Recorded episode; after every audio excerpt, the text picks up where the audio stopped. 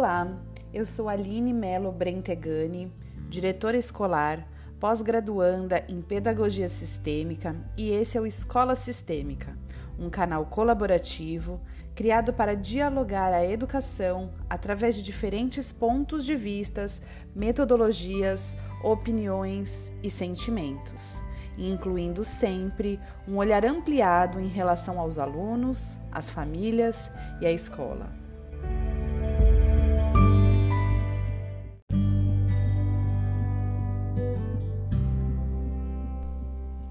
O podcast de hoje é o segundo de uma série de três, que explicarão com detalhes e exemplos práticos as três ordens do amor de Bert Hellinger aplicadas à educação. Hoje falaremos sobre equilíbrio. Equilíbrio entre o dar e receber nas relações com a família e com a escola, e com isso manter relações saudáveis dentro da nossa família e também da escola, com nossos colegas, professores e com o objetivo final do sucesso do processo de ensino e aprendizagem.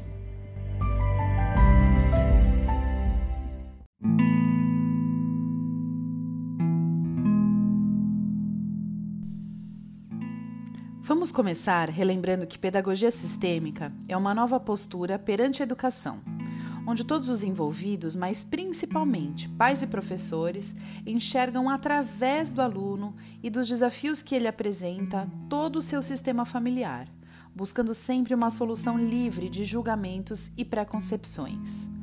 Para praticarmos a pedagogia sistêmica, precisamos incorporar as três leis básicas estabelecidas por Bert Hellinger, criador das constelações familiar, no processo de ensino e aprendizagem. São elas: pertencimento, hierarquia e equilíbrio. Hoje vamos nos aprofundar e falar sobre equilíbrio. Quando pensamos em algo equilibrado, vem à mente relações de troca onde eu recebo na mesma proporção em que dou. Quando compramos algo, eu entendo que tal produto vale aquela quantia em dinheiro, mesmo que isso seja relativo de pessoa para pessoa. Também nas relações de trabalho, eu recebo como pagamento um salário uma quantia que aceito em troca da minha força de trabalho física, mental ou de ambas. As trocas entre essas relações precisam equilibrar-se no tomar e receber. Eu fico leve quando dou na mesma proporção em que recebo. No sistema familiar, o que recebemos em primeiro lugar é a vida. E é isso, como retribuir em pé de igualdade. Como devolver aos meus pais o dom da vida? Não é possível. Porém, os pais recebem como pagamento, aí entre aspas, a felicidade do filho e o que de melhor eu, como filha, posso fazer com a vida que me deram. Esta é a única troca possível, pois os pais são e serão sempre maiores em relação aos filhos, e não há nada para que um filho possa fazer de pagar aos pais o dom da vida. Mas muitos de nós têm muita dificuldade em tomar os pais, como dizemos na constelação familiar, e levamos uma vida inteira para olhar para eles com gratidão por termos recebido a vida. Pelo contrário, julgamos, pensamos que faríamos melhor, queremos mudar nossos pais como se eles não fossem suficientes. O filho quer dar e ensinar aos pais, não reconhecendo o que recebeu.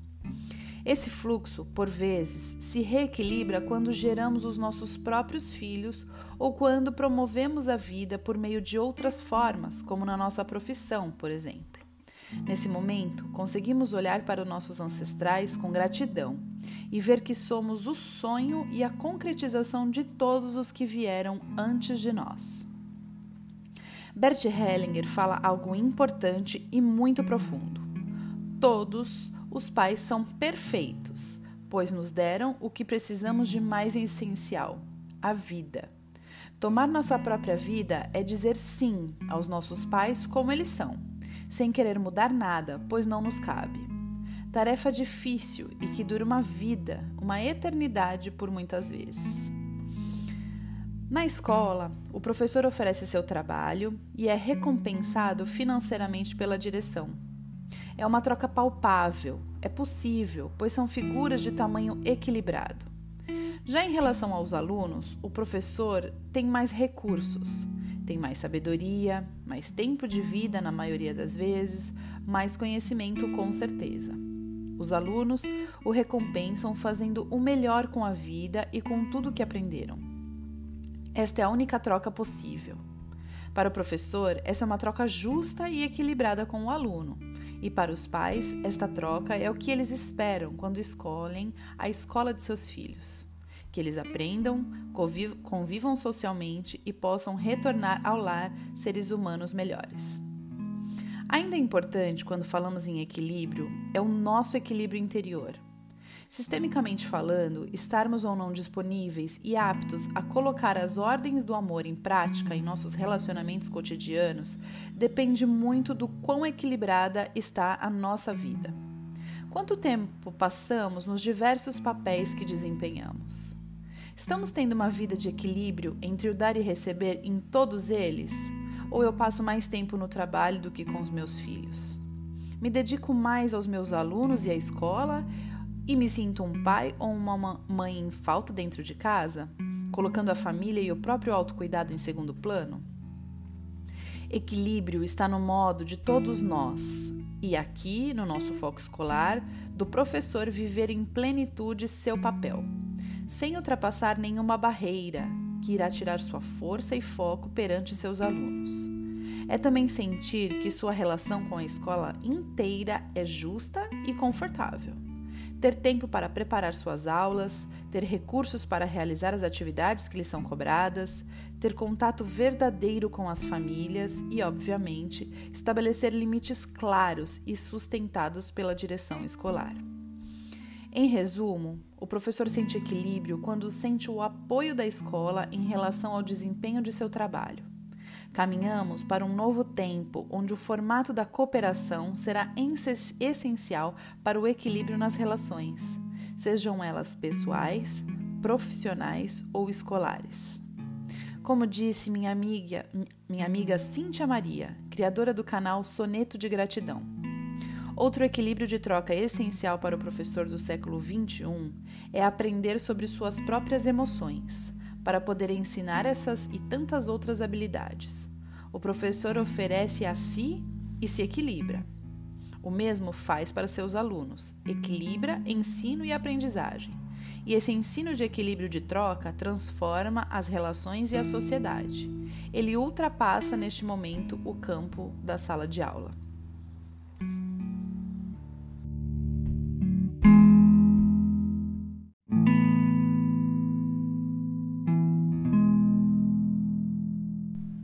Agora vamos a um exercício prático que evidencia a importância do equilíbrio em tomar nosso pai e nossa mãe. Sem equilibrar essa relação primordial, estamos desestabilizados em todas as outras. Por isso, esse exercício pode ser feito para você, professor, cuidador ou em sala de aula com todos os alunos, reuniões do corpo diretivo e etc. Tomando pai e mãe. Sentem-se confortavelmente, com os pés no chão e olhos fechados. Pensem agora numa dificuldade específica que você esteja preocupado ou que esteja desequilibrando a sua vida. Olhe em frente de você seu pai e sua mãe biológicos. Se você for adotada, ou não conhecer seus pais biológicos, pense em alguém que possa os representar nesta visualização. Olhe para seus pais e veja, junto com eles, todo o destino que eles trazem. Se você for homem, diga para sua mãe, e se for mulher, diga para seu pai agora. Sempre o progenitor do sexo oposto ao seu. Diga, mesmo em visualização. Prometi ser fiel a você. Agora vejo isso. Por favor, me abençoe para que eu possa tomar a minha vida. No movimento de reverência, agradeça por tudo que recebeu desse progenitor e mentalmente o agradeça, voltando ao centro quando estiver pronto.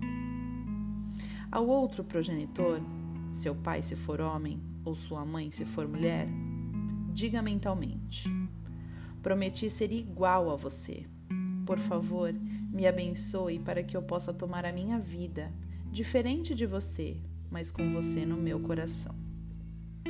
De novo, agradeça em um gesto de grande referência a este pai ou a esta mãe e volte ao seu centro.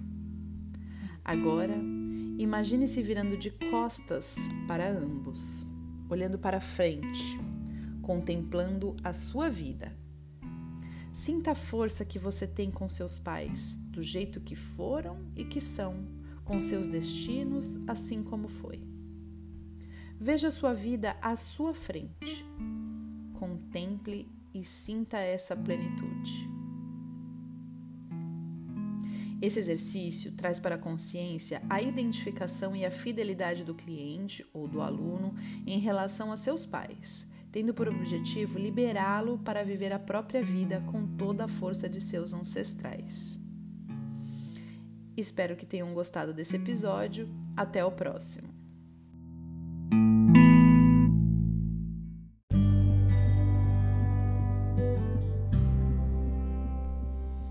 Esse podcast foi criado a partir de pesquisa feita nos livros Pedagogia Hellinger, de Angélica Oliveira, Introdução à Pedagogia Sistêmica, Uma Nova Postura para Pais e Educadores, de Jean-Lucie Toledo Vieira, e Toque da Alma, um livro de exercícios sistêmicos.